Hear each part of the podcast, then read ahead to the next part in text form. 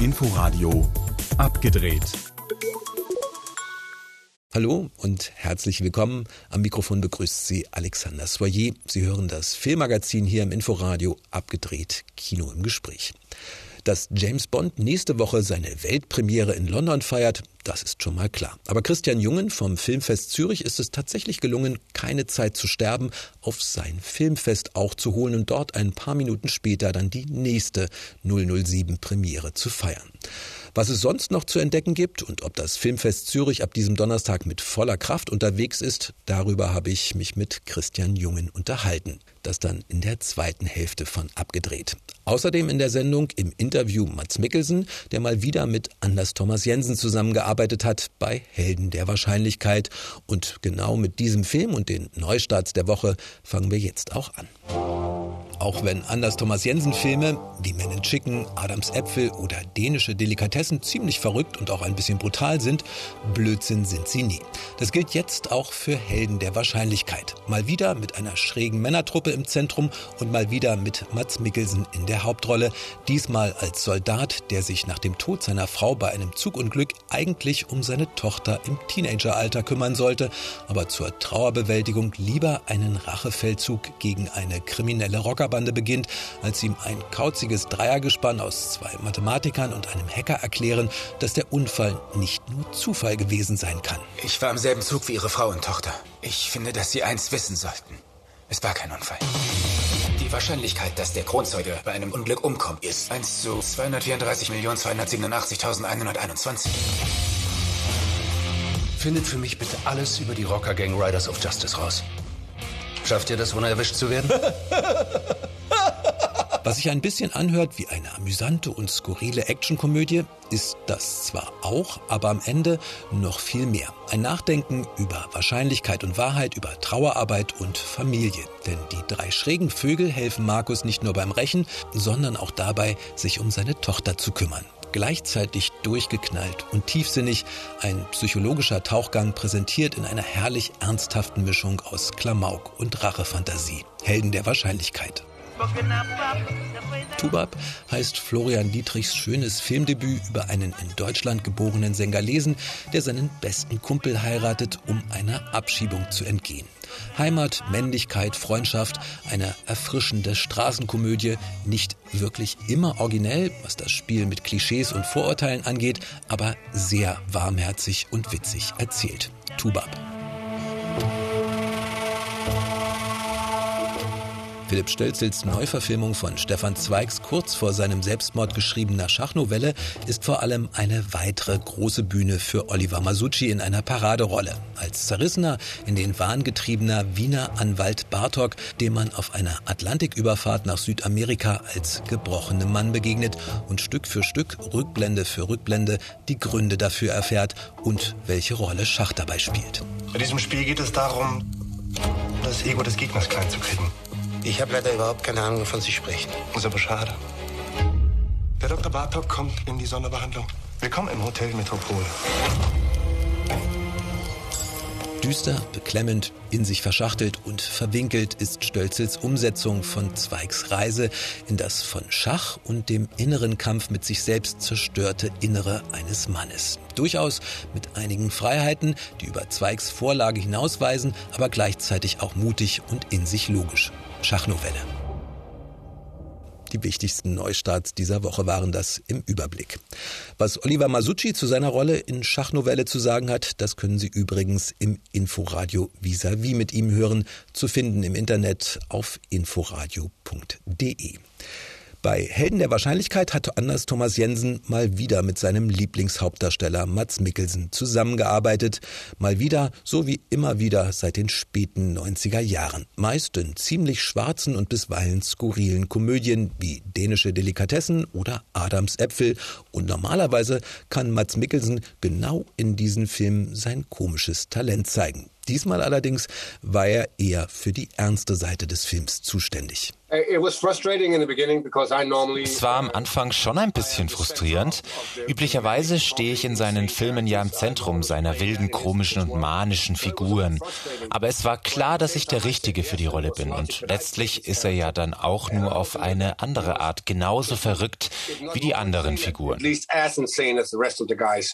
3 Computer- und Mathematik-Nerds, schrill und komisch, und dazu Mads Mikkelsen als wortkarger Soldat, der seine Frau bei einem vermeintlichen Zugunglück verloren hat und eigentlich trauern müsste, aber dann doch lieber mit diesem seltsamen Trio eine Rachemission beginnt. Klingt verrückt und überdreht, aber Helden der Wahrscheinlichkeit ist sogar eher ein sehr ernsthafter Film von Regisseur Anders Thomas Jensen. Wir haben sein übliches Erzähluniversum, aber hier kommt auch die andere Seite von ihm zu tragen.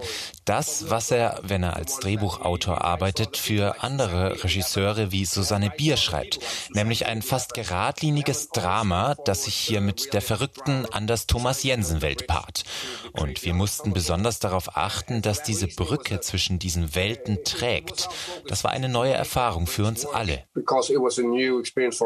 Nach Blinkende Lichter, Dänische Delikatessen, Adams Äpfel und dem völlig durchgedrehten Men and Chicken ist Helden der Wahrscheinlichkeit die 5. Komödie, die Mikkelsen mit Jensen als Regisseur gedreht hat. Und im Grunde sind das auch fast die einzigen Komödien, auf die sich Mikkelsen überhaupt in seiner Karriere eingelassen hat. Es gibt haufenweise Komödien, die ich nicht witzig finde. Für mich ist so etwas wie Helden der Wahrscheinlichkeit lustig. Wenn jemand anderes so etwas machen würde wie Anders Thomas Jensen, dann bin ich dabei. Aber in die üblichen romantischen Komödien würde ich nicht hineinpassen. Mit niemand anderem hat Mads Mikkelsen öfter zusammengearbeitet als mit Anders Thomas Jensen. Und so wie Mikkelsen jetzt als Star und Zugpferd einem kleineren Film wie Helden der Wahrscheinlichkeit mehr Öffentlichkeit gibt, so wäre Mikkelsen ohne Jensen vielleicht nie zum Star geworden. Mads Mikkelsen. Wenn ich nicht mit Anders Thomas Jensen gearbeitet hätte, wäre ich nicht der Schauspieler, der ich heute bin. Für ihn habe ich solche fast Theatercharaktere vor der Kamera gespielt. Überzogene Figuren, und das war damals eigentlich ein völliges Tabu. Wir dachten, man haut uns so einen Film wie Dänische Delikatessen einfach nur um die Ohren. Wir haben diese Figuren gespielt, wilde Gestalten, aber wir haben sie ernst dabei genommen. Das war der Trick. Ohne ihn wäre ich nicht der gleiche Schauspieler, 100%. Er hat mich dazu gebracht, Grenzen auszuloten, die ich bei anderen Filmen nie erlebt hätte. Mads Mikkelsen zu sehen jetzt in Helden der Wahrscheinlichkeit. Ein Festival jagt das nächste, die Herbstsaison läuft auf vollen Touren, und während zum Beispiel Locarno im Sommer noch wirklich federn lassen musste mit deutlich weniger Besuchern als erwartet, stehen die Zeichen jetzt in Zürich, wo an diesem Donnerstag das Filmfest begonnen hat, auf Erfolg, zumindest nach Corona-Maßstäben, so Christian Jungen, der seit letztem Jahr das Festival leitet. Also wir feiern ein Filmfestival nicht mit angezogener Handbremse, sondern wir machen es richtig mit Konzerten, mit Partys. Wir setzen auf 3G, das heißt, man muss ein Zertifikat zeigen und beweisen, dass man geimpft, getestet oder genesen ist. Aber dann füllen wir die Säle auf und es ist auch keine Maske mehr vonnöten. Wir denken, dass wir mit dem Zertifikat die bestmögliche Sicherheit bieten können.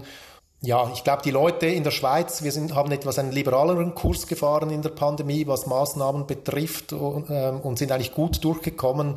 Und es hat auch schon einige Großveranstaltungen gegeben, die Pride oder Fußballspiele mit mehr als 40.000 Besuchern. Die Leute sind es sich wieder gewohnt, zu Großveranstaltungen zu gehen. Groß und vielfältig ist auch das Programm in diesem Jahr in Zürich. Man darf nicht vergessen, ja, es gab zwar auch im letzten Jahr ein Filmfest, aber da eben nur unter Sonderbedingungen.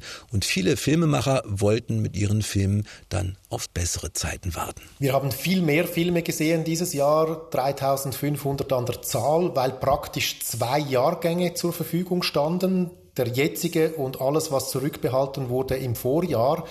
Viele der heiß erwarteten Titel konnten wir sehr, sehr spät sehen. Wir mussten uns also in Geduld üben, was auch damit zu tun hatte, dass Cannes, das normalerweise im Mai stattfindet, dieses Jahr erst Mitte Juli war. Auf der anderen Seite gibt es ein gutes Gefühl, wenn man so die frischen Herbsttitel abschröpfen kann, wie The Power of the Dog von Jane Campion oder The Hand of God von Paolo Sorrentino. Wir konnten viele der verschobenen Titel aus dem letzten Jahr jetzt ernten. The French Dispatch von Wes Anderson und natürlich No Time to Die, das jüngste James-Bond-Abenteuer. Aber es war nervenaufreibend, weil man sehr lange nicht wusste, kriegt man die jetzt zu sehen? Und wenn man sie zu sehen bekommen hat, können wir die zeigen. Und wenn es klar war, wir können sie zeigen, kommen die Stars, kommen die Regisseure. Schauspieler zu bekommen ist unglaublich schwierig dieses Jahr, weil alle am Drehen sind. Man muss sich vorstellen, man konnte lange nicht drehen, jetzt arbeiten alle. Diesmal, und das sieht man übrigens auch bei anderen Festivals, ich muss immer schmunzeln, wenn ich sehe, wo jetzt Johnny Depp überall auftaucht. Alle haben sich jetzt im Spätsommer mit Johnny Depp ausgeholfen, ohne dass er einen neuen Film hätte. Einfacher ist es bei den Regisseuren. Die wollen ja etwas für ihre Filme tun und da sind wir sehr glücklich, dass Paul Schrader kommt und The Card Counter vorstellt, Paolo Sorrentino The Hand of God, Jacques Odiard kommt und stellt Les Treize Olympiques vor. Und wen haben wir noch? Todd Haynes, der The Velvet Underground mitbringt. Da sind wir also sehr gut bedient und glücklich, dass wir diese Namen nach Zürich bringen können. Es geht also aufwärts. Das ist insbesondere auch ganz persönlich für Christian Jungen wichtig, der das Filmfest im Grunde mitten in der Pandemie und im Katastrophenmodus übernommen hat und 2020 künstlerischer Leiter wurde. Das war alles Pandemiebetrieb. Ich hatte ja eine Reise gebucht in die USA, New York, Florida, LA, mit all den Meetings bei Focus Features, Warner Brothers, Universal und so weiter. Das war alles relativ schwierig zu bekommen. Und es gibt ja diese Tage, wo jeder weiß, wo er war, als die Nachricht kam, der Tod von Lady Diana. Und ich werde ein Leben lang nie vergessen, den Dienstagmorgen, wo ich aufgestanden bin und Donald Trump am Radio höre, der sagt, "The borders are closed." Und da habe ich zuerst noch gedacht, gut, ich fliege ja erst am Donnerstag, das wird dann schon wieder. Und ich bin dann gar nie geflogen. Also ich war 1,5 Jahre auf Zoom. Und das ist natürlich ein schwieriger Start, wenn man ausrücken sollte, sich vernetzen, sich bekannt machen. Auf der anderen Seite muss man auch sehen, es hat so stark gerumpelt in Hollywood, da blieb kein Stein auf dem anderen. Also bei den Studios ist es auch so, dass da ganz viele neue Leute in Charge sind und jetzt das Bedürfnis auf beiden Seiten wieder da ist, dass man sich dann mal trifft und austauscht. Aber ich will mich nicht beklagen, aber es war schon ein schwieriger Start. Aber es ist gleichzeitig vielleicht auch eine perfekte Gelegenheit, das Filmfest Zürich in eine etwas andere Richtung zu lenken und die eigene Handschrift bei der Programmauswahl zu finden. Wir sind sicher jetzt ein Zacken Cinephiler geworden. Ich glaube, das Zürich Filmfestival wurde ja groß mit den Stars. Das hatte etwas Sensationelles. Die kommen, Schwarzenegger, Stallone, es hieß immer, die Schweiz ist zu klein, die kommen nicht. Und das Zürich Filmfestival hat die hergebracht. Mittlerweile hat sich das ein klein wenig abgenutzt. Also wir haben immer noch sehr gerne Stars, aber wir laden sie vor allem auch dann ein, wenn sie etwas zu sagen haben, wie das jetzt bei Sharon Stone der Fall ist. Und ansonsten, glaube ich, leben wir in komplizierten Zeiten und die Leute, die auch inhaltlich etwas an den Start bringen, die sind auch beim Publikum viel stärker nachgefragt. Und ich hatte diesbezüglich ein Schlüsselerlebnis. Ich durfte in der Fondation Behler in Basel ein langes Gespräch moderieren mit Wim Wenders zu Edward Hopper, von dem er sehr inspiriert war für seine Filme. Und da waren die Leute extrem zufrieden. Und da habe ich gemerkt, okay, ein Wim Wenders, der was zu erzählen hat, ist, glaube ich, in den Zeiten, wo wir jetzt leben, ergiebiger als ein Star auf dem Teppich. Hey, Zurich is great. Rein, Film vorstellen, hinten raus zum Flughafen, also ich übertreibe jetzt ein wenig, das hat sich ein wenig abgenutzt. Wir wollen nach wie vor Stars haben und wir haben auch Stars, aber ich glaube, wir wollen auch mehr Gewicht geben den Leuten, die etwas zu sagen haben und die ein Anliegen haben, die ihre Filme auf intelligente Weise einführen, die den Journalisten gute Interviews geben, weil heute dieses Schnelllebige, das hat sich auch abgenutzt mit der Selfie-Kultur, diese Stars sind ja allgegenwärtig und man muss sie schon in einem Kontext präsentieren können, wo sie einen Mehrwert generieren. Und deshalb sind zum Beispiel bei uns in Zürich diese Masters oder Conversations mit den großen Namen sehr wichtig. Wir sehen das auch, das gibt eine große Ausstrahlung medial und hilft uns auch später, wenn wir das ausspielen auf Social Media oder auf YouTube. Das sind Inhalte, die stark gefragt sind. und die natürlich auch den Medienunternehmungen der Neuen Zürcher Zeitung helfen, die das Filmfest vor mehreren Jahren übernahmen und es zu einem unter anderem privatwirtschaftlich gesteuerten Festival machten.